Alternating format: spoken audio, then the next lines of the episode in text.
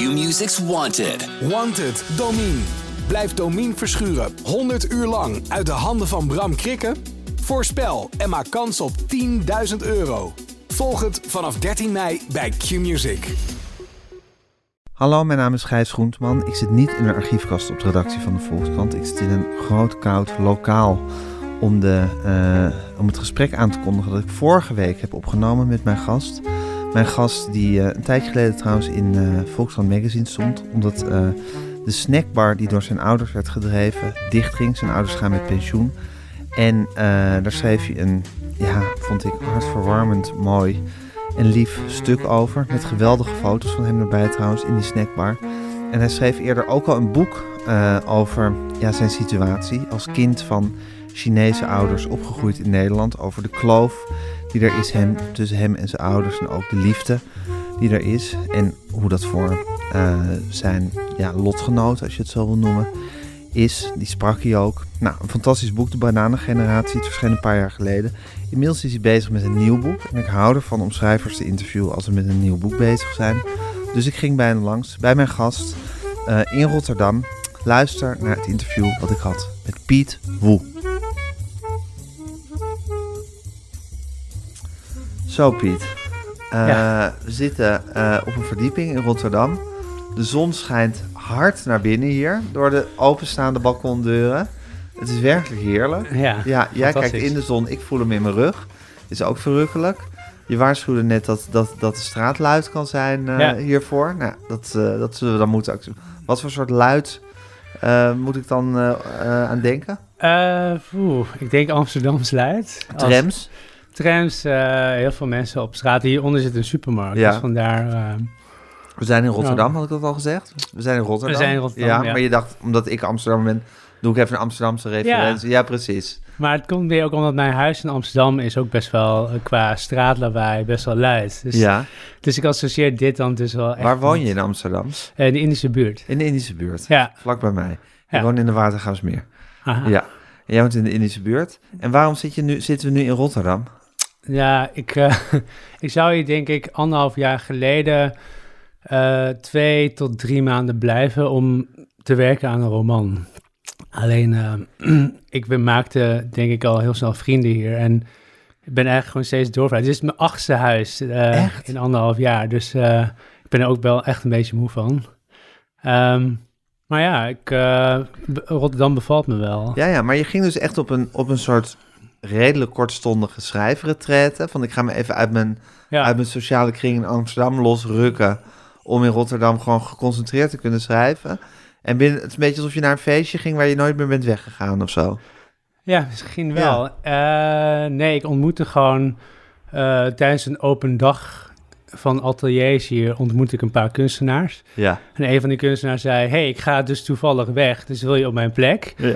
En toen zei een vriendin toevallig ook van, ja, ik ga dus nu naar Berlijn, dus wil je in mijn huis wonen? Dus vandaar dat ik ineens in Rotterdam-West ben beland. Ja. En daarna zei, maakte ik vrienden met die kunstenaars. En een van die kunstenaars zei: hey, uh, bij ons komt dus een uh, schrijfretraite vrij voor een paar maanden. Wil je daar dan dus in? Dus toen ben ik daarin gegaan en dan ben ik zo dus steeds doorgerold naar een volgend huis. Ja, ja. Tot nu eigenlijk. En vind je dat lekker om eigenlijk geen, geen soort vaste basis meer te hebben? Nou, goede vraag. Um, nou, bij het vorige huis, daar heb ik vier maanden in gewoond. En toen besefte ik pas toen ik ging zitten op die bank daar, ja. op elf hoog. Toen dacht ik van, oh, ik ben echt zo moe van het verhuizen. Ik heb gewoon uit koffers en ja, je ziet hier ook nog een paar dozen die niet uitgepakt zijn. Want ik ga uh, einde deze maand weer terug naar Amsterdam. Dan ga je weer terug naar Amsterdam? ja, ga ik eigenlijk weer terug naar Amsterdam. Uh, toen besefte ik was, ja, ik heb eigenlijk geen basis, wat gek. Ja. Misschien moet ik toch ergens even gaan kopen Settelen, ja. ja. Dus uh, ja... Ja, maar is dat nodig om een basis te hebben? Um, nou, mijn, moeder, mijn, ouders zouden zeggen van wel. Mijn uh, moeder die heeft denk ik 15 jaar geleden al gezegd van... kom, we gaan uh, even kijken naar koophuizen. Ik dacht natuurlijk van... nee joh, dat hoort bij uh, wanneer je later oud bent en volwassen. En ik ja. voelde me absoluut niet volwassen. Hoe oud ben je nu, Piet? nu ben ik 37. 37, dus dat was op je 22, zou ik zeggen, begon zij over koophuizen te praten. Ja, ik denk wel echt al wat eerder zelfs al hoor. Um, maar ik dacht echt van... Nee, gek. Nee, ja, ik, ik, ik heb, heb ik een... Moet ik dan ook een vaste baan gaan nemen of zo? Of, uh, en Ik, om- omdat niemand uit mijn omgeving daarmee bezig was, dacht ik ook van ja, nou, het zal wel er niet bij horen. Terwijl nu denk ik, had ik misschien wel een huis gehad, 15 jaar geleden Zeker. in Amsterdam. Dat was investeringstechnisch was het fantastisch geweest als je gewoon naar je moeder had geluisterd. Ja, Maar misschien is de reden dat je nu nog altijd met een, met een verhuisdoos onder je arm door Rotterdam trekt. terwijl je notabene een huis in de Indische buurt in Amsterdam hebt of Ja. huurt. ja. Eh, eh, dus misschien is misschien juist die hang naar vastigheid van jouw moeder de reden dat jij het tegenovergestelde doet.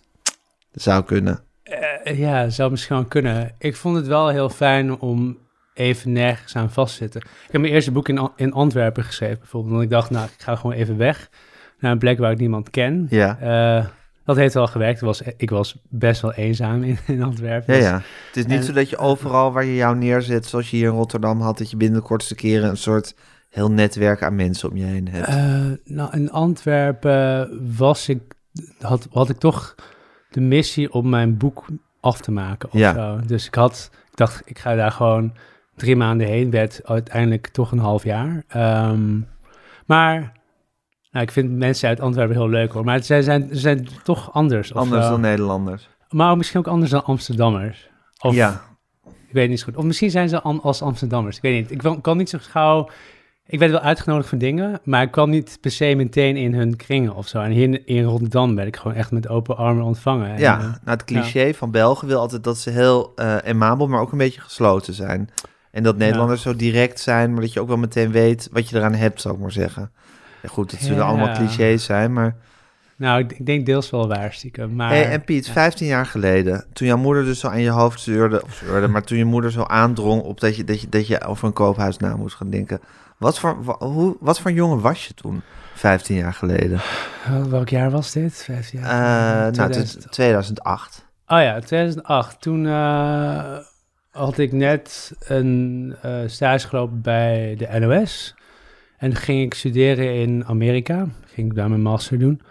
Eh, Wat Ja. had je gestudeerd? ik heb eh, American Studies gestudeerd daar. Mhm. Maar ik kwam daar aan... eh, Sorry, ik wist dus echt niks over uitwisselingsprogramma's. En kwam daar aan alle vakken die ik wilde doen, die waren al vol. Dus ik moest uiteindelijk, volgens mij, literair journalistiek heb ik daar gedaan. En een zo'n specifieke mastercursus over Langston Hughes. Zo'n eh, zwarte dichter uit de jaren twintig, Harlem, et cetera. Zo specifiek, dat, er zaten ook maar vijf mensen in Ja. op die cursus. Ehm, ja, sorry, wat was de vraag ook alweer? Wat voor iemand je was? Oh, 15 eh, jaar geleden. Zo'n iemand dus, die toch een beetje chaotisch is. En, Ja, ja. mijn ouders waren denk ik ook niet per se super blij dat ik wegging. Ik, toen zag ik ze eigenlijk voor het eerst ook huilen op het, bij het afscheid op Schiphol. Toen dacht ik van, oh ja, ze, hebben, ze, vragen, ze praten eigenlijk nooit over dat ze me dicht bij huis willen hebben of zo. En toen merkte ik pas echt van, zelfs, dat zelfs mijn vader ging huilen. Eh, toen dacht ik van, hé, maar het is toch maar, ik ga toch maar een paar maanden weg of zo. Hoe ging die huilscène precies? Ehm, nou, dat past echt op het allerlaatst. Toen ik gewoon zo eh, door die poortjes Door die gaan. gate Ja, op Schiphol. ja. En ehm, al mijn beste vrienden die waren er. Maar ik dacht ook van ja, ik ga echt ook maar een paar maanden weg of zo. Wat kan er gebeuren of zo. Maar Ja. Je was- echt, je was echt verbijsterd dat ze moesten huilen. Ja, als ik er nu op terugdenk, denk ik van ja, je had destijds natuurlijk ook geen videobellen of zo. Of eh, mijn ouders die belden toen wel elke week via, ik weet eigenlijk niet meer, gewoon met een zo'n zo'n kraskaart van zo'n telefoonkaart of zo, Ja. denk ik. Ehm, ja, dat was de tijd dat mijn moeder begon met elke week te bellen. Wat ik ook heel erg verrassend vond. Ja, ik heb echt niks te vertellen. Ik moet hier drie essays per week schrijven over eh, een zwart, zwarte dichter. en eh, Ehm, ja, het was heel hard, hard werken vooral destijds. Ik, ik merkte ook, al mijn vrienden daar, die deden bachelors. En die hadden gewoon letterlijk multiple choice testen. En die ging eh, tests als in elke week. En ik moest dan drie essays schrijven per week. En zij gingen altijd naar de voetbalgames. En ik eh, zat dan gewoon op een kamertje. Was je een verlegen jongen? Ben je een verlegen jongen? Ben je een Eh, verlegen iemand? Ja, ik kom denk ik wel uit een beetje een verlegen familie. Mijn moeder zegt altijd dat mijn vader heel verlegen is. Dan denk ik, hij was wel echt een beetje de kletskous in de snackbar, zeg maar, die mijn ouders gunden. Dus dat vond ik dan ook wel weer... Ik, ik zag nooit dat zij dan verlegen waren of zo. Maar ik denk dat ik wel echt zo ben opgevoed of Ja. zo, denk ik. Maar als in verlegen of als in dat je, dat je gewoon eh, beleefd moet zijn? Hmm, goeie vraag. Allebei? Beleefd? Mijn ouders die denken ook altijd... Die vonden zichzelf altijd een soort van de gasten in Nederland of zo. Terwijl ik denk, ja, maar ik ben hier natuurlijk gewoon geboren. En Ja. ik ben hier, ga hier naar school. En ik heb hier gewoon... eh, pre- sp- spreek gewoon de taal, gewoon bijvoorbeeld. Dus... eh, maar nee, ik merkte wel ook wel echt... eh, ik ben wel een best wel introvert persoon. Dus... En vond je het eng om naar Amerika te gaan? Hmm. Nee. Ehm, nou, ik vond het eigenlijk misschien toch wel stiekem fijn om van mijn ouders... eh, wat iets verder weg van mijn ouders te gaan wonen. Ja, Ja, ik was toen ook nog niet uit de kast. Dus ehm, eh, voor mij was het gewoon een manier om even weg te zijn van... om gelegitimeerd ver weg van ze te zijn. Ja, Dus niet zo van, ik vertrek om jullie niet meer te hoeven zien, maar ik vertrek om een belangrijke studie te gaan doen. en, ja, en het precies. bijeffect was dat je ze dan, dat je dat ze dan een tijdje op afstand had. Ja, ik denk, denk dat het gewoon goed is geweest om eh, even die afstand te creëren of zo. Ja, ja. Ja. Dus je voelde daar op, dat, op, dat, eh, op Schiphol eh, op de ene, aan de ene kant verbazing over het feit dat je ouders zo geëmotioneerd waren over het feit dat je, dat je wegging. Ja. En aan de andere kant ook een soort naderende opluchting over dat je een paar maanden op een ander continent zou gaan verkeren dan zij waren.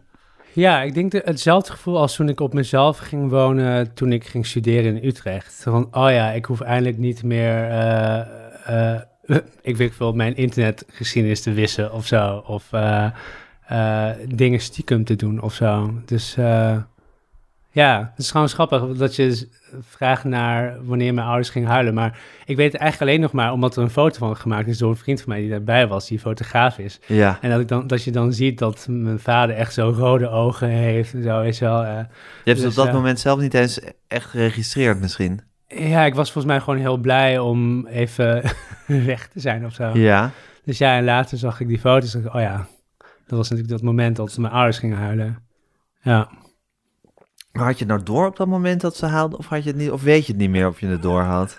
het is 15 jaar geleden. ja hè? dat is best wel lang geleden Ja. of zo. Eh, nou, als ik het door had gehad, dan had ik waarschijnlijk nog steeds heel ongemakkelijk gereageerd. Zo, van, oh, eh, eh, ja, wat moet ik doen? Moet ik nu Kan je er nu goed mee omgaan met huilende mensen?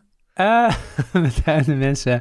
Ik heb denk ik niet zoveel mensen om me heen die zomaar ineens gaan huilen. Nee? ik. Nee. Jij wel? Of, Nou, er wordt wel eens gehuild door de, door de een of de ander eh, oh ja. in mijn omgeving. Ja. Nee, ik denk, eh, ik denk het niet. In ieder geval niet dat ik me kan herinneren. Nee, precies. Dus je weet niet hoe je, hoe je ermee omgaat. En Ja. vond je het een, denk je dat het terugkijkt een belangrijk moment voor je is geweest dat je, dat je wegging naar eh, Amerika voor die periode? Ehm, voor mezelf als mens bedoel je? Ja. Of ik eh, gegroeid ben. En, eh, Nou, ik weet niet of het, of, het, of, het, of het een breuk in je leven is geweest. Oh ja, goede vraag. Ehm, nou, het was sowieso best wel een gek jaar of zo, omdat ik toen bij, ik had, ik wist niet wat ik wilde gaan, wat ik wilde worden bijvoorbeeld. En toen moest ik een stage doen voor mijn master, eh, wat was het weer, film en televisie. Mhm. En eh, toen koos ik gewoon het, gewoon het eerste wat op een lijstje met stage, t- de eerste twee heb ik gewoon een brief geschreven, namelijk NOS en RTL Nieuws. Ja, En toen werd ik het uitgenodigd voor allebei. En toen heb ik gewoon NOS gekozen. Maar ik dacht, nou ja, dan ga ik dat maar gewoon doen of zo. En toen eh, ging, moest ik een stage lopen bij NOS Headlines. Dat was wat nu NOS op 3 is. Het was zo zwaar dat ik dacht van, hè, dit is, is dit wat ik wilde?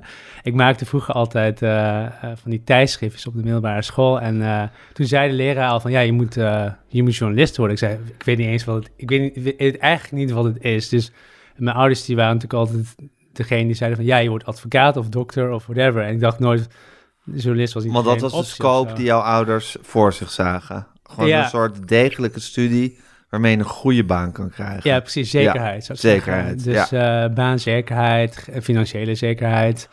Eh, en journalist was niet per se, ja, Nee, ik dacht... dan heb je, geen van- ba- heb je geen baanzekerheid en geen financiële zekerheid. Nee, precies. Nee. En ik deed ook die stage en dacht ik van, ja, sorry, pitchen. Ik, zelf, ik weet echt niet eens wat we aan het doen zijn of zo. Dus eh, ja, wel veel fouten gemaakt dat jaar, zou ik zeggen. Ja. Maar je deed die stage Was dat in Amerika of was dat daarna? Nee, dat was eh, daarvoor. Oh, daarvoor was Ja. dat. En dat mondde uit in die, in, die, eh, in, dat, in die periode in Amerika. Nee, ik zou sowieso al een Master American Studies gaan doen Ja, in Amerika. En ja. daarvoor deed ik dus een half jaar een stage. Stage bij NOS. Ja, En je had eigenlijk, als ik het nu zo hoor, was je gewoon een beetje in verwarring over ja, wat je daar precies gedaan had bij die NOS. ja, Wie je was, of je ouders nou eigenlijk huilden of niet toen je wegging. ja. Was je een beetje, eh, een beetje los van de wereld? los van de wereld. Eh, nou, ik zat gewoon, denk ik, gewoon heel erg in een periode waarin ik eh, besefte van, oh ja, volgens mij moet ik straks gaan kiezen wat ik ga doen of zo. Ja, Dus mijn reactie was, oké, dan ga ik gewoon heel veel masters doen achter elkaar. ik kon gewoon heel erg niet kiezen. Ja, Ja. dus eh, ik heb ook best wel lang gestudeerd ook uiteindelijk. Meer omdat ik gewoon echt niet, ja, ik had niet per se Maar is, een doel is zo. kiezen wat je wil doen, waar je wil wonen, jezelf heel erg vastleggen op iets. Is dat iets wat jij moeilijk vindt? Eh, Oké, goede vraag, Gijs. Eh, ehm, nou, ik zeg wel heel vaak van, ik wil nog alle soorten, bijvoorbeeld kunst- en mediavormen uitproberen. En Terwijl ik wel al 37 ben, dus misschien zit daar wel een soort van waarheid in. Ja. Ik van, oh ja, ik moet straks ook nog een podcast maken en what about een tv-serie en straks moet ik nog een filmscript schrijven. Dus ik denk wel van, eh, terwijl mijn uitgeverij zegt van, ja, volgens mij, eh, we hebben het over je literaire carrière En je moet die roman schrijven. Ja, Ja, maar ze- daarvoor als- zit je hier. ja, maar Ja. daarvoor zei ze wel van, misschien moet je toch even denken aan bijvoorbeeld een carrière in non-fictie. Omdat ik al een non-fictie boek bij ze had geschreven. Dus ik dacht, eh, oh, moet dat? Ja, ik weet niet. Moet dat echt? Van wie moet dat? Nou ja. Had je, toen je kind was, had je toen dromen over wat je, wat je wilde worden? Ehm, nou, we speelden vroeger wel altijd leraartje. Ik was wel altijd een leraar thuis. eh, van de knuffels en van mijn broers en eh, mijn zusje. Hoe groot was het gezin waar je in, eh, waar je in opgroeide? Eén adoptiebroer, één broer, ook broer en eh, één zusje. Oké. Ja. Dus, dus, eh, dus, dus met z'n vieren waren jullie dan? En dan twee ouders Ja, die heel hard werkten? die heel hard Ja, werkte, ja. eerst restaurant, daarna snackbar. Ja. En eh, jullie werkten ook mee, toch? Ja, In de, in de snackbar, dus je stond ook veel, eh, veel achter de frituur. Ja, Hoe is dat eigenlijk om achter een frituur te staan? Hoe is, hoe is, het, werken, hoe, hoe is het werken in een snackbar? Ik vraag me dat Ja. serieus altijd af. eh, als, ik kom ook wel eens in een snackbar. Ja. Ja. Ehm, ja, ik denk als je me nu spreekt, terwijl ik er eigenlijk dus al heel lang mee Spreek werk, je nu? Ja, dan heb ik een heel geromantiseerd beeld ervan. Ja? Oh ja, het was echt eh, altijd met het gezin. We konden ook zonder mm, te praten, konden we ook de, alle handelingen achter elkaar uitvoeren. Echt goed samenwerken. Eh, in mijn hoofd is het ook altijd een soort van zomer. Dus dat mijn vader dus altijd de softijsmachine aanzet en eh, de, deur, de grote deuren openklapte. En dat Beetje zoals we mensen hier nu zitten. Ja, En de beetje, zon ja. zo naar binnen valt, heel fel. Ja, Ja. en dat er, altijd, dat er altijd werd gekletst, eh, ook onderling eh, en met de klanten. En, maar ja, in werkelijkheid was het soms ook gewoon heel saai. Dus als je gewoon te wachten totdat er eh, een klant kwam. En van onze ouders mochten we bijvoorbeeld nooit iets doen, zeg maar. Terwijl we moesten altijd soort van ready staan. Ja, precies. Je mocht niet achter je Game Boy gaan zitten Nee, of precies. zo. Ja, mocht, eh, precies, dat Ja. je gewoon echt zo servicegericht ja klaar zo stond. klaar staat. Had je, een, had je een soort wit schort aan of zo? Nou, een rood schort. Een rood schort. eh, Alles was rood-geel, hè? Ja, rood Ja. Dat klopt. Dus het schort was ook rood. Eigenlijk de kleuren van de Febo. De kleur van de VW. Ja, Ja, ja. Het zijn ook wel echte klassieke snack, snackbar kleuren. Ja, maar ook de keizerlijke kleuren van Ook die- China ja, natuurlijk. zeker. Maar het hoort ook wel echt... Oké, dus had je een rood schort aan Ja, en dan een geel shirt eronder? nee, dat Niet? hoefden wij Dat nooit. hoefde niet. Gelukkig Je niet. ouders wel. Ja, maar ouders wel. Ja, precies. Die waren echt in het rood-geel. Ja. Maar jij zou dat erg gevonden hebben als je ook een geel shirt onderaan moest. Ja, ik denk het wel. Ik denk, want dan voelt het soort van permanent, snap je? En als ik dan gewoon mijn, klein, gewoon mijn gewone kleren aan heb en een schort heb, dan kan ik mijn schort gewoon snel afdoen. Ja, en ja. En dan zie je ook van, dit jongetje is hier even binnenkomen lopen, komt even helpen. en hij is niet echt onderdeel van het meubilair hier. Ja, precies. Ja, maar dat is dus grappig, want er zat dus ook een aspect van schaamte in. ja. Er zat ook, ook iets in dat je dacht van, ik wil er ook niet helemaal... Ze moeten ook niet denken dat ik hier echt helemaal altijd bij hoor. Ja, ik denk het wel. Vooral, ik bedoel, voor mijn ouders is het gewoon een, een baan of een middel om gewoon geld te verdienen. Voor hun is het niet van, ja, dit is onze meest fantastische baan. Terwijl ik natuurlijk ben opgegroeid met het idee van, oh ja, je baan is natuurlijk, moet eh, prestige uitstralen en moet iets, eh, zegt iets over jou of zo. Ja. En dan, ja, eh, het is niet dat, nee, ik zou mijn ouders niet zo snel vragen van, hey, kom je op school iets vertellen over je baan of zo? Of, Nee. eh, ehm, ik denk ook omdat mijn ouders er zo mee omgingen, dat het voor mij ook zoiets werd van, oh ja, dit is gewoon een middel om eh, financiële zekerheid te creëren. Ja, Dus ja. wat werk ook is natuurlijk, uiteindelijk. Ja, Ja, maar wij zijn toch best wel verwend met het idee van, oh ja, het moet ook nog eens ja je moet ook iets doen wat je leuk vindt en waarin je jezelf kan ontwikkelen en eh, wat een uitdaging is. Ja. En eh, ja, Mm, maar tegelijkertijd moet je toch ook altijd gewoon geld verdienen. Dat is wel waar, inderdaad. Ja, maar je Ja. voelde dus, maar het is wel grappig dat je het, dat je het dus wel heel erg romantiseert eh, als je erop terugkijkt. Dus je hebt er geen nare herinnering aan. Van dan stond ik weer, dan weer in die frietlucht. Eh, Oh, dat walmende vet. Ja, goed, nee, dat is namelijk wat ik me altijd afvraag bij in het snackbar werken. Dat dat vet Ja, is natuurlijk iets super aantrekkelijks, want je maakt er kroketten in. En tegelijkertijd is het ook, want het ook zo en komt er zoveel stank van af. Gaat het ook een beetje in je zitten natuurlijk, hè, als je achter frituurvet staat. Dus het heeft ook iets indringends. Oh ja, nee, het- ik, ik denk dat ik er destijds gewoon zo gewend was, dat ik zo gewend was aan die geur, dat ik, ik denk wel dat andere mensen het roken. Het is niet dat ik elke dag eh, mijn- mijn mijn wollen trui weer wisselde, omdat ik had gestaan in de snackbar. Dan, ik ging dan gewoon natuurlijk naar school. Met, ja, precies. die Met diezelfde trui. Ja. ja. en je walgde niet van die geur. Nou, misschien dat, en als ik er nu op terugdenk, dat andere mensen misschien dat wel deden. Eh, maar ja, Whatever. it is what it is. Het is toch? wat het is. Ja, het is- Ja. Maar je had er geen, je had er geen nare, nare associatie bij. Ja, ik denk... Ja, ik heb het wel heel erg geromantiseerd, denk ik. Vooral, ik heb natuurlijk een artikel geschreven voor, voor ons Grond Magazine... waarin ik moest terugdenken aan alle... Zeker, want, want leuke je dingen. ouders zijn net met pensioen gegaan. Ja, Dit is, de, de zaak is dicht, de Ja. vriendschap. Daar heb je een heel mooi artikel over geschreven. dankjewel. En dus terug, hoe, hoe, hoe vond je het om er zo hardop over, of zo gericht aan terug te denken? Ja, toch weer een heel romantisch beeld. Vooral als ik, ik lees het dan nu wel eens terug, want elke keer als mensen zeggen van, oh, wat een mooi stuk. Ik van, hè, was het zo'n mooi stuk? Ik heb het gewoon even beschreven hoe het was. Ik wilde een soort van afscheid schrijven, ook een beetje voor mijn ouders of zo. Dus eh, zoveel nare dingen er niet, niet in. Maar ik denk wel, ja, zoiets was soms natuurlijk gewoon ook echt saai. Dus ik van, ja, moet ik weer hier gaan staan? Ik, ik was elke zaterdag was ik gewoon kwijt aan eh, werken in de snack. Dat was mijn dag. Mijn, mijn broer die werkte altijd op zondag. Ja, Ehm, dus ik denk, eh, ja, dat stukje krijg nee, dat krijg je nu toch niet meer terug. Dat is mij niet zo uit.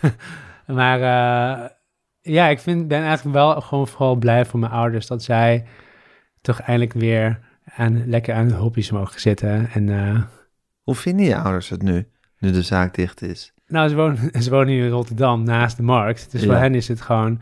Ik merkte wel al tijdens corona, toen zij eh, zes weken gedwongen dicht moesten... Ja, of twee weken volgens mij, in, eh, tijdens de lockdowns... Toen hebben ze het verlengd naar zes weken, omdat ze gewoon zo... eh, Ze vonden het gewoon zo zaten te chill. genieten ervan. Ja, ja ik, dan kwam ik thuis en dan waren zij weer een kookvideo op YouTube aan het volgen of zo. Of weer aan het tuinieren. En ja, ik dacht van, oh ja, deze mensen... eh, ik denk dat het wel echt tijd is dat ze op pensioen gaan. Ja, Ja. ja. Ze kunnen daar wel van genieten.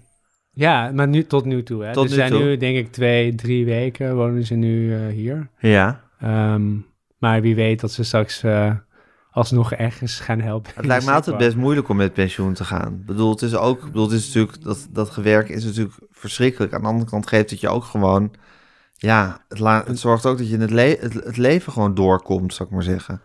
Dat je je, dat je je nuttig voelt. je? Ja, bijvoorbeeld. En dat je niet aan, Ja. aan, aan, aan de, de onzinnigheid van het leven hoeft te denken. Dat je gewoon Ja. bezig bent. Ja, grappig. Ik heb nooit met mijn ouders over dit soort thema's. Dus ik heb echt geen idee of zij eh, nog ergens het nut van inzien. Ja. Ja. Om het maar zo te zeggen. Ja. Ja. Want, eh zou maar zeggen, het, het grote psychologiseren, waar ik, ik dol op ben en jij Hmm. volgens mij ook wel. Oh, fantastisch. Ja, dat is iets wat je nooit met je ouders eh, zou doen.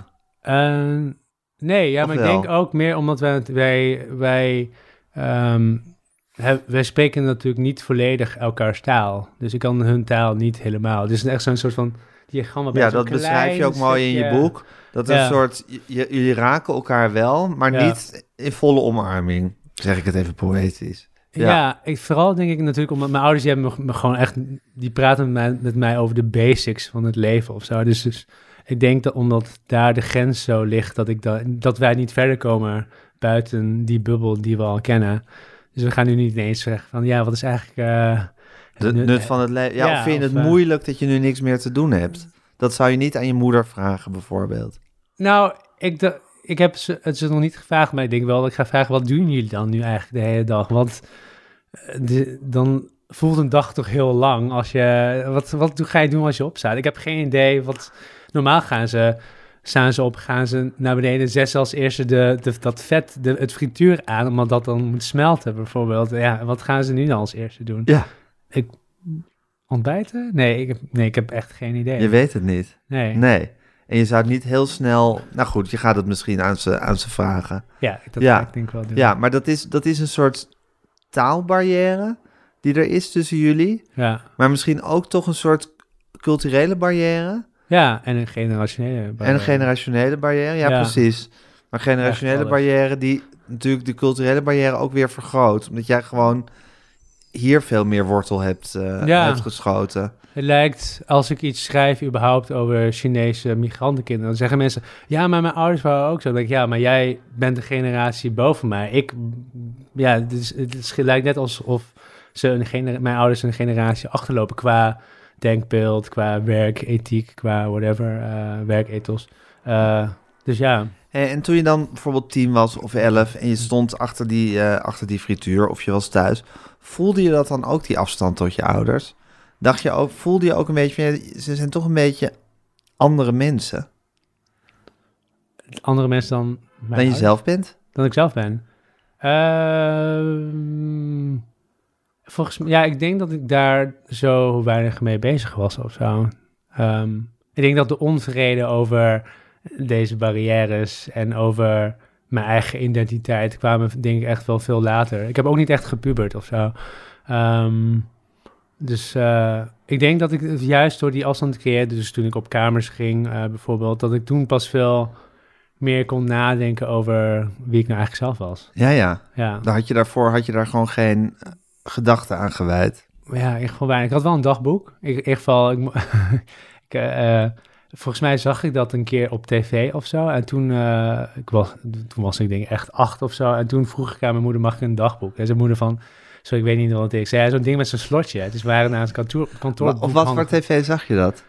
Dat weet ik niet meer. Ik, ik heb, gewoon- ik heb het gewoon echt Maar waarschijnlijk je vandaan herinnert je dat je op tv een zo'n dagboek met een slotje zag en dacht, dat wil een soort ik. van een dat je daar iets kan inschrijven wat dan geheim is. Ja, maar dat is Ja. wel interessant, want, want je ouders, dat, dat beschrijf je heel goed in je boek, maar dat is natuurlijk, eh, dat, dat, dat beschrijven meer eh, eh, eh, mensen die ook in een, in een Chinees gezin zijn eh, opgegroeid hier in Nederland. Mhm. Dat, dat, dat, dat je ouders natuurlijk ook wel een soort hele dwingende kracht hebben, in de zin, nou, wat je net ook zei, van een heel duidelijk beeld van wat je moet doen, waar je heen moet in het leven Ja, welke kant het op gaat, wat je moet gaan studeren, wat je daarna moet gaan doen. Ik bedoel, dat is niet zo van, nou, laat Piet zichzelf een beetje ontwikkelen en laat hem Nee. uitzoeken wat hij fijn vindt. Dat is gewoon, jij wordt dokter of jij Ja. wordt advocaat.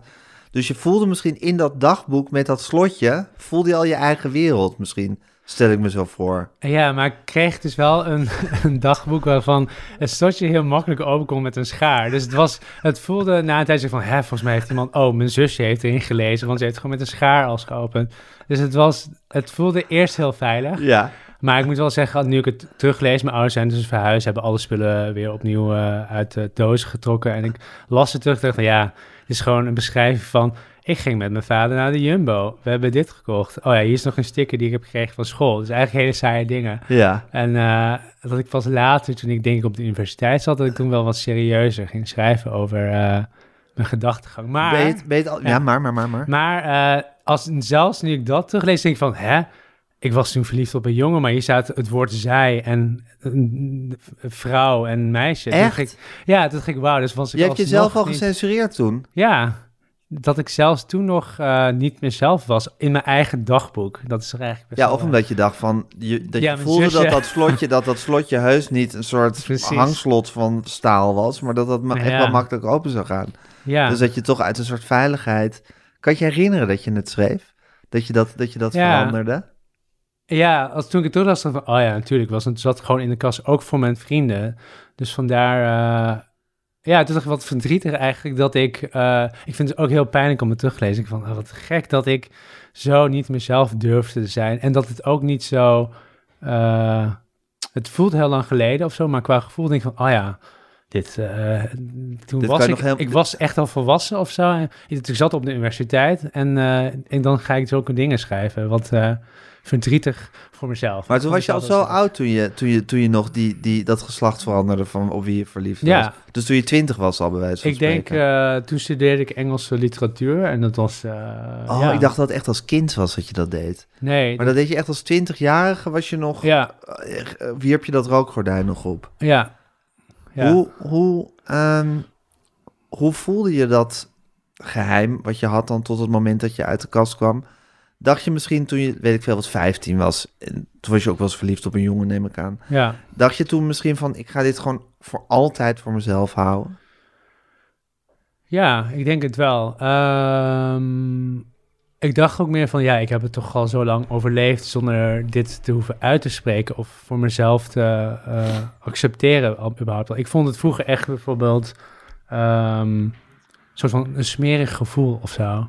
Ik van, oké, nu ga ik masturberen terwijl ik aan een vrouw denk of zo. Dat, dacht ik toen Ja. nog maar als puber. Ik van, ja, want anders is er geen weg meer terug. Terwijl Ja. je eigenlijk toch al een soort van voelde, dit is, er is helemaal geen weg terug of zo. Nee, het Dit is, is gewoon zoals het is. Ja, Ja. eh, en ja, ik heb dat wel heel lang gehad. Vooral natuurlijk, mijn ouders zijn niet de meest eh, accepterende mensen wat betreft alternatieve gezinsvormen. Vooral, ik denk dat zij vooral denken aan het vormen van een gezin. ja. Ehm, dus zij hebben wel altijd in mijn hoofd geprent van, oh ja, zoals we ook willen dat je advocaat wordt of minister-president van een land. ja. Zo willen we eigenlijk ook dat je later gewoon natuurlijk met een Chinese vrouw gaat trouwen. En, En Chinese leuk- kindertjes krijgt. leuke Chinese kindertjes eh, waar wij voor kunnen gaan zorgen. eh. dus dat zat wel altijd in mijn hoofd, ja. Ja, ja. Dat Ja. werd gewoon gezegd. Toch hoe je het in je boek beschrijft, is het ook weer... Ja, zeker. Je moeder gaat er ook weer lief mee om. Ja, vind je? Nou ja, op, op een gegeven moment eh, zijn jullie dan samen op reis bijvoorbeeld. En dan, zeg, dan, dan praten ze er nogal matter of factly over. Van ja, maar jij valt ook niet op meisjes of zo. Of dan zegt ze zoiets iets Ja. over. Dan is het niet, niet een en al haat, nijd en verwijt wat daarin zit, zou ik maar zeggen. Ja, want toen ik bij haar de kast kwam, toen verwachtte ze het niet. Maar toen was ze heel erg aan het huilen. En op eind zei ze wel van, oh, maar heb je dan nu een vriendje? Toen zei ik, nee. Toen zei ja, maar, maar je bent wel al dertig, zei ze alsnog door haar tranen. Nee, toen dacht ik wel van, oh ja, wat grappig dat zij alsnog dan toch aan het soort van een einddoel denkt. Van, Ja. Oh ja, Ja, of eh, misschien geluk voor haar kind. Van ben je dan wel gelukkig in de liefde? Ja, maar ik denk vooral, we zijn denk ik ook wel echt opgevoed met het idee dat ehm, je eigen geluk niet per se altijd bovenaan staat, zeg maar. Dus ehm, voor haar is gezichtsverlies wel echt een van de dingen geweest waardoor ze op die reis naar China in 2016, toen ik al uit de kast was, dat ze tegen geen enkel familielid heeft gezegd van, oh ja, nee, eh, Piet gaat niet trouwen met een vrouw. Dat heeft ze nul keer gezegd. Ze zei Ja. altijd van, oh ja, eh, Tim, eh, haar andere kind, Ja. die, die, die gaat eerst, want die heeft een vriendin. Ja. Piet is nog single. Dat zegt ze dan niet van Piet. Is Valt op mannen. homo. Ja, Ja, dus, maar ik denk dat ze wel gewoon veel zachter zijn geworden door de jaren. In ieder geval, dat merk ik gewoon heel veel dingen dat zij eh, er. Dus ze, ze hebben het er nooit over. Van Nee. hey, eh, heb je al een relatie of zo? Dus ze vragen echt, echt nooit ernaar. Eh, maar ik merk gewoon, ja, ik weet niet, ik mag gewoon nog thuiskomen. en je zo. mag thuiskomen. Je Ja. bent haar zoon, Ja, toch? ja. Ja. Ik hoop dat dat. Ik, ja, ik wil het gewoon niet voor haar invullen. Dat, is, dat merk Nee. ik gewoon heel erg. Snap ik. Ja. Ehm, en je zegt, ik ben toch opgevoed of haar, eh, haar gevoel en van je vader waarschijnlijk ook in het leven, is dat je eigen levensgeluk toch niet op de eerste, niet op de, per se op de eerste plaats komt. Het gaat inderdaad toch om Het collectief. het eh, collectief en ook daarmee ook een soort de façade in stand houden van ja, eh, wie je bent en hoe goed het allemaal gaat en dat je alles volgens, volgens de regels doet. ja. Ehm, dat is natuurlijk een soort gigantisch... Want wij leven natuurlijk hier eh, in Nederland als Nederlanders. Inderdaad, is, het, is, het, is, is dat zoiets geworden van dat je inderdaad je eigen geluk moet najagen en jezelf moet ontwikkelen. En nou, tenminste, ik een bepaalde. Ja. eh, het, is ook, het is ook een beetje elitair om, om, om zo in het leven te staan. Maar goed. Ehm, ehm, wanneer heb je, heb je ooit gedacht dat jij wel volgens het Chinese ideaal kon, kon gaan leven? Ehm, nou, ik weet niet. De grootste clashes waren wel echt natuurlijk eh, met deze verschillende normen en waarden die ik ken vanuit bijvoorbeeld mijn klasgenoten versus die van mijn ouders. Dus eh, ja, ik denk dat we alle kinderen thuis daar wel echt moeite mee hebben gehad. En eh, nou, ik heb wel eens tegen mijn moeder gezegd van, nou, wat als jullie nou niet waren geëmigreerd naar Nederland, hoe zouden wij, dan had ik gewoon bijvoorbeeld jouw taal gekund, Ja, eh, kunnen spreken, kunnen, konden gewoon eh, over alles kletsen. ja. Maar toen dacht ik wel van, ja, zouden we over alles hebben gekletst in China? Als, was ik dan alsnog uit de kast gekomen? Was het dan anders geweest? Eh, dus, maar ik dacht, soms denk je wel, soms denk ik wel eens, ja, die migratie van mijn ouders heeft wel zoveel verschil gemaakt, dat ik denk van, ja, was het niet ook stiekem heel fijn geweest als ik gewoon in Wungto, de thuisstad van mijn ouders, mezelf daar had kunnen ontwikkelen en dat mijn ouders misschien iets moderner waren geweest tegenover LHBT'ers, omdat zij ook natuurlijk dan waren meegegroeid met de Chinese maatschappij. Eh, eh, ja, en dan had ik ook Je denkt dat ze, ja. dat ze een beetje zijn vat blijven zitten in het China van 50 jaar geleden. Ja, zeker. eh, toen ze hier kwamen. En dat ze, dat, dat ze eigenlijk moderner waren geweest als ze in China waren mee Ja. ontwikkeld. Ja, ik denk dat wel. Ik merkte ook aan die laatste keer dus dat ik met mijn eh, moeder naar China was. eh, dat is dus nu zeven jaar geleden. Toen merkte ik al aan mijn oom en tante van. eh, dat, mijn oom zei bijvoorbeeld. Oh, wat, ja, wat doet Piet eigenlijk? En zijn moeder zei, ja, pff, ja, iets, ja, journalist of zo. En zei, oh, journalist. Ja, dat is toch, dat is eigenlijk best een goede baan. Dus zijn moeder, oh, Ja, ja, ik, ja, ik dacht altijd, toen, toen ik dus vertelde aan mijn moeder dat ik journalist eh, werd, werd, ik werd toen aangenomen bij de NOS, zei ze, journalist, eh, moet je dan naar Irak straks om eh, verslag te doen? Of zei ja, nee, ik zit letterlijk achter Eva Jinek aan de centrale tafel te typen en te bellen en dingen in te plannen. Het is niet zo groot ding. Zo, oh ja, wat, ja. Het ik, word je dan rijk of zo? Of toen ik, toen ik vertelde dat ik- dat ik een boekcontract had, zei hij, ja, word je, ga je de nieuwe Harry Potter schrijven? Ja. zei, nee, nee, waarschijnlijk niet. nee, was hij, nee, niet. Toen zei ze, oh ja, dus je gaat er geen geld mee verdienen. Ik zei, ja, nee, nee, ja, ik denk het niet. Ja. Niet, ik, ga, ik kan mezelf niet, niet mee... Toen zei ze, ja, waarom, waarom zou je dan een boek schrijven? Dus dat snapte zij niet per se. Of zo. Niet, ze snapte de impact op mijn leven niet of zo. Dus mijn Nee. leven is helemaal veranderd sinds mijn boek uit. Bijvoorbeeld, en voor haar is ze van, ja...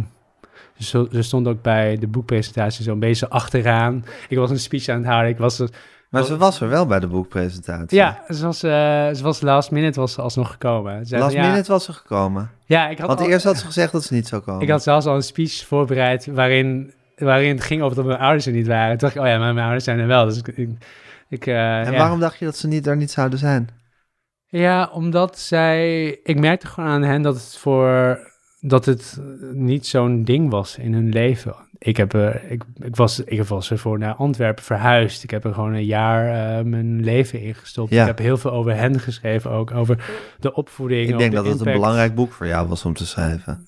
Ja, ik dacht altijd dat ik bijvoorbeeld fictieschrijver of zo zou worden. en dan wordt mijn eerste boek toch zo'n eh, non-fictie eh, ding. Ja, En eh, ja, nee, ik dacht gewoon... Ik merkte gewoon als van die zo- hadden gewoon geen interesse. Zeiden van, ja, een boek, waar gaat het dan over? Elke keer als ik over begon van... Hé, hey, eh, ja, ik zou misschien toch ook wel met jullie willen praten voor dit boek. Zeiden ja, nee, dat hoeft niet of zo. Ging, ging zo. Dat gebeurde zo vaak. Ik dacht van, ja, ik ga niet... Ik ga ze wel uitnodigen natuurlijk, maar... ga ze niet dwingen. Gewoon, ja, precies. Ja. Toen zei ze, ik denk echt de avond ervoor of zo, zei ze... Ja, eh, we komen. Je broer eh, en je zusje komen ook. en soms een beetje achteraan. eh te, gewoon te kijken. Ze snapte ook niet dat er zoveel mensen waren. Ze dacht van, er zit- staan hier gewoon honderd mensen voor Piet. Of voor, voor het boek. Wat, eh, Hoe kan dit? ja, ze waren wel echt Dat is best wel ontroerend, toch? Ja, maar toen ging ik natuurlijk, ik ging natuurlijk een speech houden. Ik ging natuurlijk om mezelf huilen. Zo ben ik. Oh ja? Ik stond op een stoel. Ah, dus En, je kent eh, weinig mensen in je omgeving die huilen, maar om jezelf huilen, Oh ja, dat nee, kan je heel goed. Ik, ik huil eigenlijk, ik denk eh, wel één keer per twee weken of zo. Gewoon een soort van... om iets Echt waar, dan krijg je gewoon een soort algemene huilbui, krijg je dan. Nou, dan lees ik gewoon een passage in een boek of zo. En dan, of ben ik bij een concert of zo. En dan ga ik toch even... toch? Dat is toch... Fantastisch. Geweldig dat je dat kan. ja, dat heb ik ook moeten leren. Ja, Het is niet dat mijn ouders eh, eh, dat, eh, dat stimuleren of zo. Nee, Dat je, Maar Ja. wat ik dus wel even nog voor je ouders wil zeggen, is dat er dus een paar momenten in je leven zijn geweest. Bijvoorbeeld toen je ehm, eh, naar Amerika vertrok en, en, en ze met rode betraande oogjes daar stonden. Toen je dacht dat ze niet op je boekpresentatie zouden komen en ze er toch waren. Er zijn toch een paar momenten dat ze, dat ze wel echt eh, de emotionele lading van het moment wel echt hebben gevoeld en getoond ook. Ja. Ja. eh, ja, grappig hè? Ik eh, denk, als ik aan mijn ouders denk, dan denk ik ook aan bijvoorbeeld mijn moeder die dan een soort van beschaamd zo lacht of zo, weet je wel. Of mijn vader die een of andere scheetgrap maakt of zo. Dus het is voor mij, voor ons nooit normaal geweest om een gesprek over emoties en gevoelens Nee. te hebben. En dat ze dan ineens wel emoties tonen. Ja, en er Eh, op een echt belangrijk moment voor jou, ook al snappen ze zelf het gewicht niet van, maar hebben ze toch gevoeld voor Piet is Ja. het belangrijk. Dus we zijn erbij. Ja, En dat ze zich toch van jou verscheurd voelen als, op het moment dat je naar Amerika gaat. ja. Dus dan, dan, zit, dan zit het er toch ook wel heel diep. Ja, ik denk, ik denk ook dat de belangrijkste les die ik heb geleerd tijdens het schrijven van dat, dus dat eerste boek, Ja. was ook wel echt dat, mijn, mens, mijn ouders ook gewoon mensen Zijn. zijn. Terwijl juist natuurlijk omdat toen ik die afstand creëerde door weg te gaan of zo, dan in je hoofd on, onmenselijk je ze toch een beetje. Of zo van, oh ja, dat was... Dat waren die krachten eh, uit mijn jeugd die eh, dat tegenhielden of dat eh, bewerkstelligden of zo. Maar ja, nu ik ze toch iets vaker zie, nu ze hier wonen in Rotterdam, denk ik, oh ja, eh, deze mensen hebben het eigenlijk fantastisch gedaan natuurlijk in een tijd in Nederland. Terwijl ik dacht, van, ja, ja, eh, het, het was maar een snackbar. En ik denk van, ja, deze mensen hebben natuurlijk eigenhandig natuurlijk bijna alles opgezet. Hebben Ja. al hun kinderen kunnen op... Ik heb, ik heb vier masters gedaan en twee bachelors, allemaal betaald door hen met alle boeken, et cetera. Die reis naar... Vanwege die kroketten. Vanwege de kroketten, ja. dus Ja. eh, Ja. wat, waar geef ze eigenlijk de schuld van, denk ik nu? Ja. Ja, en eh, ja, misschien geven ze niet eens echt. Heb, heb, zijn er vaders geweest dat je echt de schuld, dat je, dat je echt woede hebt gehad? Echte, echte kwaaie Eh, woede over ze hebt gehad? Hmm. Nee, niet per se. Zelfs toen ik uit de kast kwam, toen dacht ik van, nou ja, ik begrijp eigenlijk wel dat jullie niet per se... eh, staan te juichen. nee, dat, eh, ik begrijp ze helemaal prima. maar ze heb- hebben je ook niet uit het gezin geëxcommuniceerd. Nee, wat Nee. ik wel had verwacht, eerlijk gezegd. Eh, ja, had je rekening mee gehouden in elk geval dat het kon Ja. gebeuren. Precies. Ja. Ik had, was anders niet zo gauw... Anders was ik misschien wel eerder uit de kast gekomen als ik in, zo impulsief was geweest. Ik dacht van, ja, nee, ik eh, hou niet van meisjes. Ja. maar eh, nee, ik heb er gewoon heel lang over nagedacht. En heel lang over gedaan, dus om uit Wanneer is eigenlijk die gedachte dat het iets vies was als je masturbeerde met een jongen in je hoofd? Wanneer is die gedachte, eh, is, is die eigenlijk ooit verdwenen? Oh, nee, gelukkig wel, ja. Oh, die is wel verdwenen, al gelukkig. Ja, ja, Ja. nee. eh, ik denk toen ik ehm, met een jongen ging daten, wat ik heel gek vond, die had ik ontmoet via Hives. Alsof je dat nu, alsof dat, ik denk nu van, hoe, hoe doe je, hoe, hoe hebben we dit gedaan? Ik heb geen idee. Toen gingen we afspreken en toen vond ik het al heel gek dat, nee, ik was helemaal overvallen dat hij ineens zijn hand op mijn been legde. Toen dacht ik, hè, dus die jongen vindt mij leuk. Ik snapte helemaal niet. Ik dacht dat we gingen, gewoon gingen praten over bandjes die we leuk vonden. Daarom zit ik toch hier in dit café in, in Utrecht. Ik was helemaal... Nee, ik dacht van, oh my god. Ik voel gewoon de hele tijd die hand op mijn been. Ik, voelde, ik was echt in de war. Ik dacht van, dus hij vindt mij leuk? Dus eh, ja, dat was wel, wel een van de... Ik denk toen ik mezelf meer leerde waarderen... dat ik ook een leuk persoon ben Ja, dat het dan ook vanzelf iets, eh, dat het dan een beetje weg is gegaan. Dat ik dacht van, oh ja, dit is dus dat gewoon... is eigenlijk niet oké. om- Ja, Ja, als in dit... toen je jezelf bent gaan accepteren, ben je ook je gevoelens gaan accepteren die nou eenmaal bij jou horen.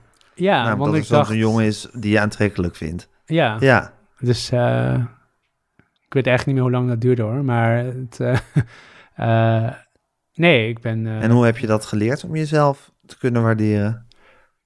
Ehm, nou, een vriendin van mij op de universiteit, waarvan mijn ouders trouwens dus dachten dat het mijn vriendin was. Ze zeiden, Ja. Laura, was toch je vriendin? vriendin? Toen ik de klas kwam, zei ik, nee, dat was mijn beste vriendin. Die Ja. is één keer blijven logeren in Tilburg en jullie denken dat het mijn vriendin is.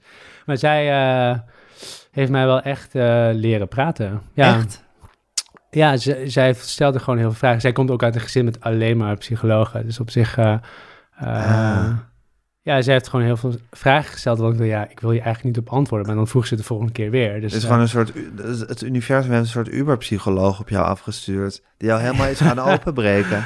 Ja, ja want eh, daarvoor dacht je, ja, juist wat je net beschreef van, ja, hoe, hoe dacht je dan over jouw situatie? Ja, ik dacht er niet over Nee. Het was gewoon, is what it is of zo.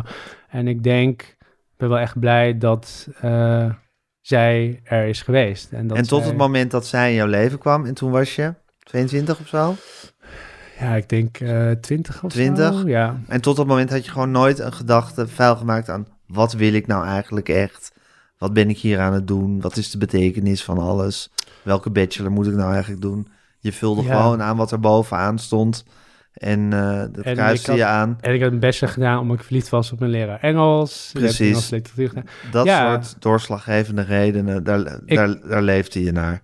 Ik denk dat ik me gewoon heel erg probeerde te verhouden tot andere mensen in mijn omgeving. Omdat ik niet wist wat ik zelf was of wilde of zo. Ja, En toen- pas met... Ja, en, omdat je, en misschien omdat je met het, met het, met het diep gewortelde, de diep gewortelde Chinese overtuiging was opgevoed. Dat je vooral moest, je, je, eh, je moest tonen aan de anderen en dat goed moest doen. Ja, ik denk dat het dat, ja, ik denk dat dat heel veel, eh, ik denk dat het dat heel veel Chinese migrantenkinderen ook wel een beetje nekt. Ik bedoel, er is, is een hoog percentage aan depressies en, eh, nou, laten zeggen, ook zelfmoordpogingen pogingen onder Chinese migrantenkinderen. Juist omdat zij dus niet aankunnen dat zij nog steeds last hebben van, ja, hoe heet dat? Eh, Op Reddit heb je zo'n eh, woord voor. Eh, het, het, het onzichtbare handsyndroom. Dus als je altijd nog die, die hand voelt van je ouders terwijl ze Ja, niet zijn. van kom op, wees netjes, wees Ja, aardig. Zorg zo. dat ze je niet, zorg dat je niet uit de pas loopt. Ja, Zorg dat mensen je beleefd vinden. Ja, ja, ik heb daar nog steeds ook. Ja, ik heb daar ook wel eens last van. Ik denk van, oh ja, wat zouden mijn ouders van vinden? Mijn hele roman gaat dus over wat, hoe mijn moeder zou reageren als ik een eh, vriendje mee naar huis zou nemen. Wat dus theoretisch is. Dus ik denk het gewoon helemaal uit. Terwijl dat is dus echt. Een, dat echt zit een- je nu steeds te schrijven. Ja, dus, eh, maar dan, dan gefictionaliseerd. Want dat zou je nooit doen. Ik zou Heb je nog nooit een wel- vriendje mee naar je moeder toegenomen? Nou, ze heeft wel eens iemand ontmoet, maar dat was omdat ze dacht van, oh ja, nee, dat is gewoon een vriend van Gewoon een vriend, ja, precies. Ja, dus ik heb het nooit officieel... eh, Maar je zou nooit iemand meenemen en zeggen: Dit is mijn, wij hebben verkering. En eh, Ja, ik zou het wel doen, maar het is wel grappig is wel als ik met iemand deed, dan denk ik van, "Goh, wat zou er maar... Ik denk dan niet bewust wat zou mijn moeder ervan denken, maar wel zo van, ja, wat zou mijn moeder ervan denken? Terwijl het natuurlijk eigenlijk niet uitmaakt, want als ik op een date ben, dan denk ik daar echt niet over na of zo. Maar, nee. Maar het- ik vind het ook gewoon heel leuk om over na te denken. Maar die gedachte zit je nu helemaal in een hele roman uit te werken. Ja, Ja. dus het is... eh, En hoe vind je dat? Ik vind het heel leuk, want ik kan eh, het liefste waar ik over schrijf is dus mijn moeder en eh, de liefde. Dus hier komen gewoon twee dingen samen. Dus ja, De moeder en de liefde zijn je twee lievelingsonderwerpen. Je, mo- Ja. je moeder en de liefde zijn je twee lievelingsonderwerpen. ja, ik schrijf wel heel veel. Ik heb wel, laten we zeggen, heel veel geld verdiend aan mijn ouders om door, ze te schrijven. Dus eh, ja, het zijn wel echt de, de Het is echt een bron. het zijn wel echt goede bronnen. Je moeder is je muze. Mijn moeder is wel echt muze. Mijn, eh, mijn kinderboek, die wordt ook, eh, die straks uitkomt, die wordt ook opgedragen aan mijn moeder. Want ik denk wel, ja, ze heeft wel veel impact gehad op Ja. ik denk. Maar misschien Ja. vind je je moeder ook wel gewoon een hele leuke, maar Ja. tegelijkertijd ook mysterieuze vrouw. Omdat ze zich Ja. toch ook niet helemaal laat kennen. Dat je haar taal niet helemaal spreekt. Omdat ze nou eenmaal die, die Chinese vormelijkheid heeft, waardoor ze, waardoor, waardoor ze jou nooit helemaal laat doordringen in haar psyche. Ja, Dus het, het is ook een soort, soort liefde die altijd op afstand blijft. Daardoor. ja ik, eh, daarom is het ook leuk om erover na te denken in, een- in een fictieomgeving. Ja. Ik kan haar alles laten doen wat ik wil natuurlijk. Ja. Eh, Ja, en je fantasie over haar is natuurlijk eindeloos, omdat ze je nooit he- helemaal alles geeft. Je Ja. moet toch een hoop zelf invullen van wat er in dat hoofd van haar omgaat. Ja, en het grappige is dat mensen nu zeggen van... oh, nu, nu woon je, wonen jullie eindelijk na 17 jaar weer in dezelfde stad. Dus nu moet je vaak bij haar langs voordat het te laat is. Denk ik, voordat het te laat is? Oh ja, voordat het te laat is. Want je wilt voordat ik niet, niet meer over mijn moeder... Nou ja, ik weet niet. niet. Uh, ik denk er niet veel over na, maar ik dacht wel van... Dus uh, mijn moeder is natuurlijk wel gewoon een bron van inspiratie... Maar juist omdat ik haar eigenlijk niet zo goed ken of Ja. zo. Ik weet hoe ze... En je wel heel- heel veel van haar houdt. Ja, en Ja. ik kan heel veel dingen wel voor haar uitdenken of zo, of hoe ze zou reageren. Maar ik denk wel van, ik heb het eigenlijk nooit gevraagd of ze sommige dingen echt zo vindt. Heel veel dingen in mijn eerste boek zijn ook dingen die, is, die ik soort van extrapoleer. Dus dan, ja, ik denk dat ze zo gaat reageren. Of ze zal wel zo hebben gedacht, terwijl ik dat nooit heb gevraagd bijvoorbeeld. Is dat een probleem, denk ik dan? Ja. Hey, en Laura heeft jou dus echt opengebroken. Nou, Toch? ja, Zo heet ze toch? ja, dat was, vriendin? Ja. Ja, Die is gewoon met jou gaan praten. ja, Vond je dat onprettig? Vond je er ook iets onprettig aan? Of vond je, heb je er vanaf het ja. begin... ik vond het super ongemakkelijk. Ja. Ja. Vooral omdat de spotlight natuurlijk nooit op mij stond. Ehm, maar ja, daarom is het ook zo makkelijk om journalist te zijn. Je kunt gewoon, weet je wel, Ja. iemand anders gewoon helemaal belichten en uitlichten en eh, doorvragen. En eh, ik vond het ook heel moeilijk om eh, zoveel over mezelf te schrijven in mijn eerste boek. Want ik dacht, ja, het was eigenlijk het idee dat ik dus alleen maar mensen ging interviewen en dan aan de hand daarvan wat thema's eh, filter en daar dan iets uitgebreider wat essays over gaan schrijven. Dat was het of zo. En nu is het een soort van een derde, een, eh, een memoir geworden. En eh, dat is eigenlijk niet de bedoeling. Nee, ik vind ja, ik heb het echt heel lang super ongemakkelijk gevonden om überhaupt te praten zoals wij nu praten. Ja. Dat, dat zou ik echt, ik denk, tien jaar geleden nooit hebben gedaan, nee. Tot tien jaar geleden was Laura ook al in je leven. Oh, eh vijftien jaar geleden? Ja, oké. ook. Ja, iets langer. Ja, en wat dat betreft is die vraag, wat was, wat was je voor een jongen 15 jaar geleden, best wel relevant. Want toen was je, toen was je ook wel echt een heel ander iemand dan, Ja. je, dan, je, dan je sinds Laura bent geworden. Ja, zeker. Ik zou... eh, Nee, ja. en is zij nog in je leven, Laura? Nou, ze stuurde wel laatst nog een... eh, het antwoord is eigenlijk nee. Maar ze stuurde wel, wel eens appjes van... hey, eh, mijn kinderen juichen omdat je door bent bij de slimste mens. Of zo. Maar verder... eigenlijk is dat het, is het enige contact eh, wat we nog hebben, inderdaad. Maar ik denk dat ze wel weet dat ze wel op dat gebied wel echt heel veel heeft betekend. Ja, ja, ja. ja. Want ze is, ze is wel, ze is, ze is inderdaad wel een keerpunt in je leven geweest. Ze is wel echt een keer... Ja, dat eh, kan ik wel echt Ja. met zekerheid zeggen, ja. En hoe ben je Ja. in de liefde, Piet? Ben je gelukkig in de liefde? Eh, op dit moment neutraal. Als in, ik, heb, ik ben single. En Ja. Dat betekent niet dat ik ongelukkig ben in de liefde, Nee. maar ook niet gelukkig. Hunker je naar de liefde? Of vind je, vind je dat het, het, het claimende van de liefde ook ingewikkeld? Ah, goede vraag. Ik sch- schrijf er dus nu ook heel veel over. Maar het is... eh, ehm, ja, ik denk heel vaak... Wauw, er moeten zoveel factoren goed staan om het te laten klikken. Hoe, hoe komen mensen bij elkaar? Zijn er mensen... Ik zeg gewoon tegen vriendin... Ja, maar jij hebt gewoon... eh, eh, water bij de wijn gedaan. Jij hebt gewoon, je bent niet voor de volle liefde gaan, gaan toch? Of zo? Of dan, en dan probeer ik reden te zoeken dat ze dat dan dus inderdaad niet heeft gedaan. Terwijl ik denk, ja, maar ik denk dat eh, je dat misschien... Het is altijd een soort van schipperen of zo. En ik probeer... Ik denk dat, dat ik nog steeds, omdat ik zo laat uit de kast ben gekomen bij mijn ouders, dat ik nog steeds een beetje achterloop wat betreft, oh ja, dit is wat is wat realistische liefde is. Of eh, je moet eh, soms eh, eh, ehm, eh, iets inleveren of Maar zo. zou het ook niet in jouw aard zitten om je niet vast te willen leggen? Ik, ja, ik denk, ik denk dat heel veel, heel veel mensen zeggen nu wat heel erg van... Oh ja, maar wil je dan wel een relatie? Dan denk ik, hè? Straal ik dan uit dat ik geen relatie wil of zo? Of eh, ja, dan denk ik daar ook wel eens over na. Van, ik wel op, wel op zich een relatie, maar natuurlijk alleen met als het... eh, de echte liefde is, of als, het, eh, als ik me in kan storten. Of Ja, als maar goed, dit is natuurlijk allemaal maar subjectief. bedoeld. Maar hoe, Ja. hoe hoog je de lat legt. Je, Ja. kan, je kan de lat voor de echte liefde zo hoog leggen dat het volstrekt onrealistisch is. Ja, dat klopt. Maar ik ben wel veranderd de laatste jaren. Want ik zei, zei laatst nog tegen een jongen met wie ik had gedate. Die zei, ehm, na een paar keer zei hij... Ja, ik ben eigenlijk een beetje aan het twijfelen of ik ga twijfelen. Toen zei ik, je bent nu al aan het twijfelen of je gaat twijfelen. Wat is dit voor een onaantrekkelijk iets om te zeggen? Dus nu zeg, spreek, en dat spreek je ook nog eens tegen mij uit. Met degene met wie je aan het daten bent. Dus nu ga ik me... Mijn en- huis uit. nou, Ik, wat, sorry? Mijn huis uit, zei je toen, of niet? Nee, nee, nee. Oh. Ik, hij, hij appte dat. Oh, hij appte dat, Ja, ja. en ik was, ik zei van ja, nu krijg ik dus nooit meer de magie terug van dat zorgeloze en optimistische aan het begin van het daten. Waarin je dus niet hoeft na te denken of de ander je wel leuk Waarin je gewoon alleen maar verliefd en geil bent. Ja. Ja, en toen dacht ik, wat... eh, dus daar ben ik al een beetje bijgesteld. Want ik zou, was vroeger was ik dan denk ik meer zoals hij zou zijn. Namelijk van, oh ja, eh, we, moeten het, we moeten he- allemaal helemaal een vuur en vlam zijn de hele tijd. En het moet allemaal fantastisch zijn. En je moet meer, niet meer kunnen nadenken van eh, geilheid en van verliefdheid of zo. En nu denk ik van, oh ja...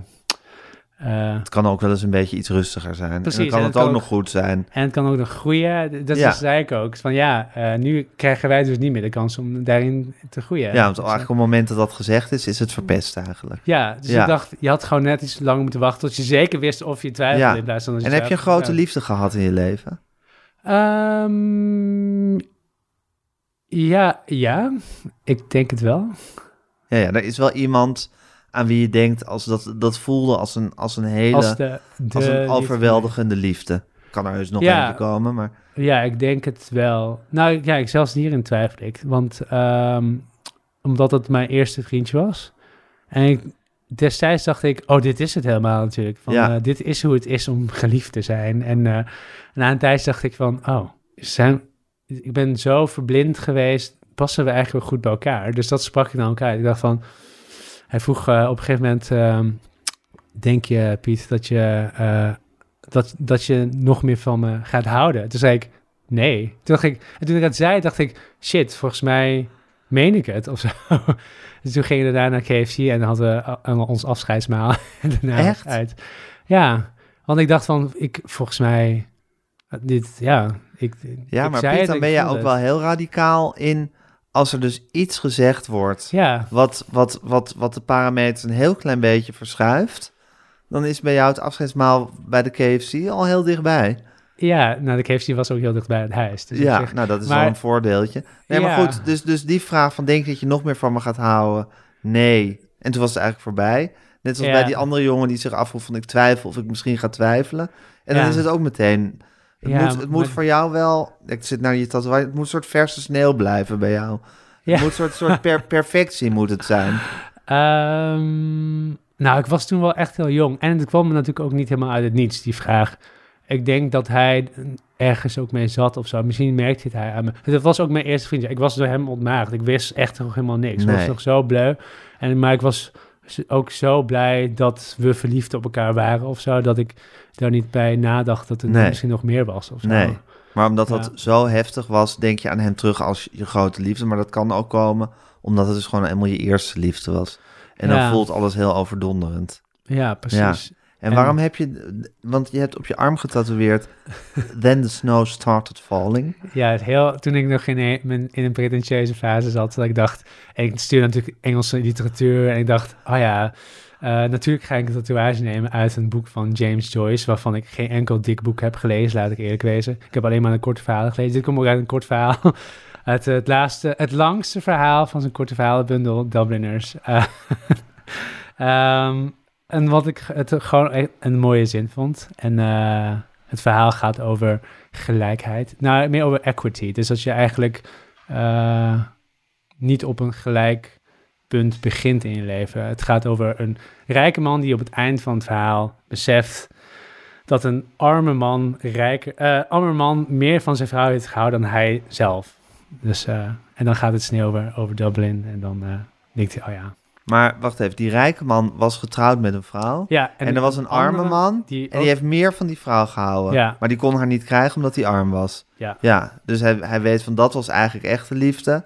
Terwijl ik heb, door dat geld heb ik, dat, heb ik, heb ik die liefde gekregen. Precies dat. En eigenlijk ja. was ik het niet waard. Ja, maar eh, het komt ook uit een liedje. Dat, daar kennen mensen het ook van.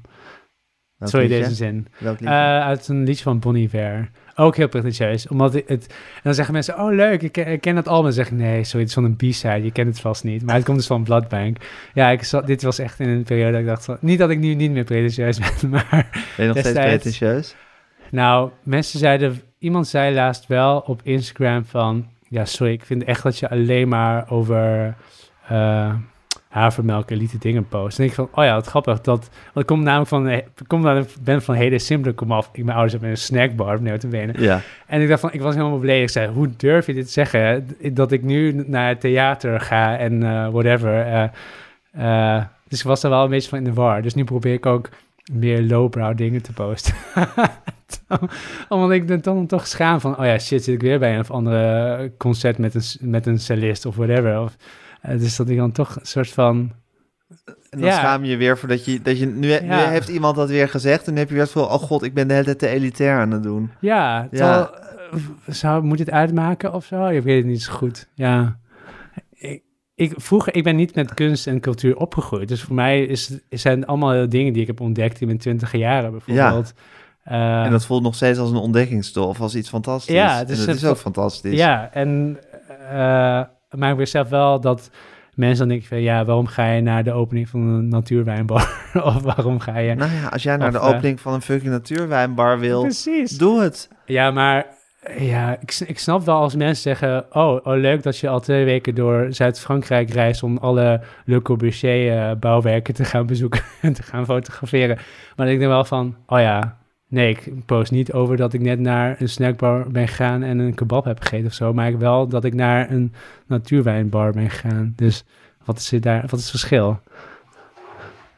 Ja, nou ja, het verschil is dat je dat blijkbaar wel wil laten zien. Misschien voel je daar toch iets meer opwinding bij, of eh vind je het esthetischer of eh, interessanter, weet ik veel. Ja, maar goed, je bent gewoon gevoelig voor wat, wat andere mensen van je zeggen. En je bent, gevoel, je bent gewoon gevoelig voor een zinnetje wat, de hele, wat het hele gevoel over zoiets kan, eh, kan veranderen. Net zoals ik twijfel of ik ga twijfelen. Eh, je bent de hele tijd eh, havermelk, eh, elite dingen aan het, aan het vind- fotograferen. Ja, ik vind dat niet zo heel erg hoor. Maar het is meer dat, omdat meerdere mensen het nu hebben gezegd, denk ik wel van, oh, ja, misschien Kom zit op daar iets beetje of zo. dimmen.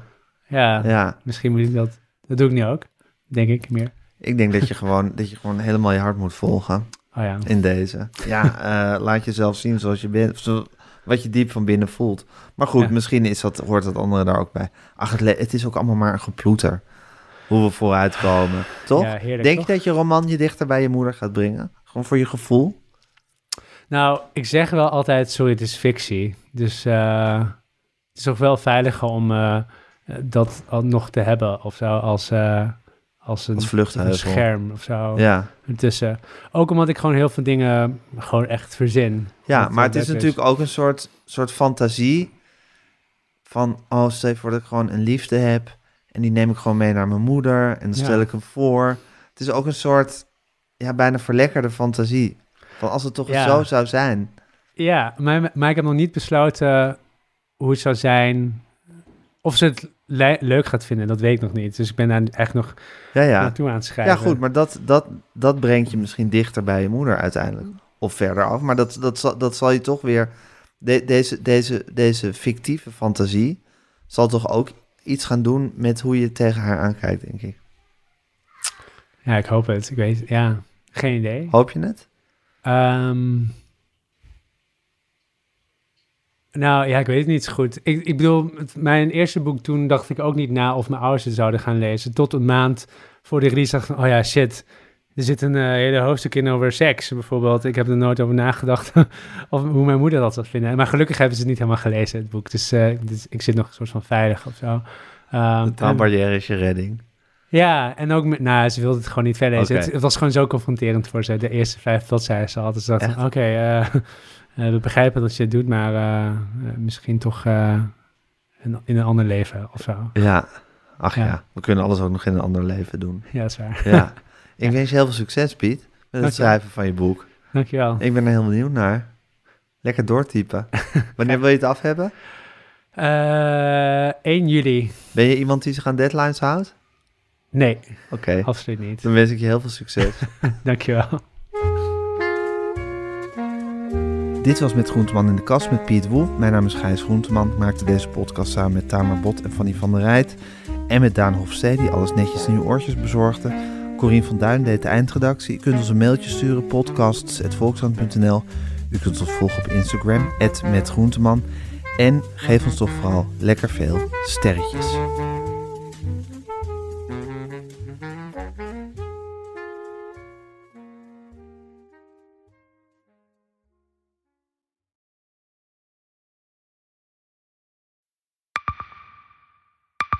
Zijn leven is overhoop gegooid. Plus dat heel veel mensen hem niet geloven. Vrienden niet, die, die denken, ja, hij is gewoon gek geworden. Hoe naar moet dat zijn? Als je vertelt over de meest indringende ervaring uit jouw leven en niemand gelooft dat je het echt hebt meegemaakt. Ja, ik vind zelf niet dat ik het verzonnen heb, maar sommige mensen denken dat wel. Maar hoe kom je erachter of jij je doelwit bent van een geheime dienst? Ik heb ook wel eens meegemaakt dat je het idee hebt dat inlichtingendiensten in je geïnteresseerd zijn. En dan kun je wel heel veel zien, wat er misschien helemaal niet is. Als ik s'avonds nog iets ging eten, dan volgden die mensen mij naar het restaurant. En dan terug van het restaurant naar het hotel. Als zij op een gegeven moment zei, kijk maar uit, want anders word je dadelijk nog wat voert ook. Shit, ik moet hier weg. Dat is, dat is niet goed. Nu word ik gevolgd. Een soort Truman Show is het gewoon. Hè? Alsof dat hele straatbeeld voor jou is ingericht. Maar dan wel met bedoeling ja, jou niet door te laten. Dit kan geen toeval zijn. Een nieuwe podcast van de Volkskrant. Mijn naam is Simone Eleveld en samen met Huid Modderkolk ontrafel ik een bizarre operatie van de geheime dienst. Wat het doel ook is, jij verliest het. Ik werd opgepakt, heel lang ondervraagd. Maar hoe krijg je grip in een wereld die zo onderzichtig is? Als je zou liegen, dan zou je niet de meest relevante informatie twee jaar later tussen neus en lippen doorvertellen. Er zal nooit iemand zeggen, oké Bart, ik geloof je. Nooit, nooit. Dit kan geen toeval zijn. Vanaf 3 oktober bij de Volkskrant. Ik weet niet of ik je ook alles kan vertellen. Het is echt te bizar. Wat? Ehm, ja. Q-Music's Wanted. Wanted, Domine. Blijf Domine verschuren 100 uur lang uit de handen van Bram Krikken? Voorspel en maak kans op 10.000 euro. Volg het vanaf 13 mei bij Q-Music.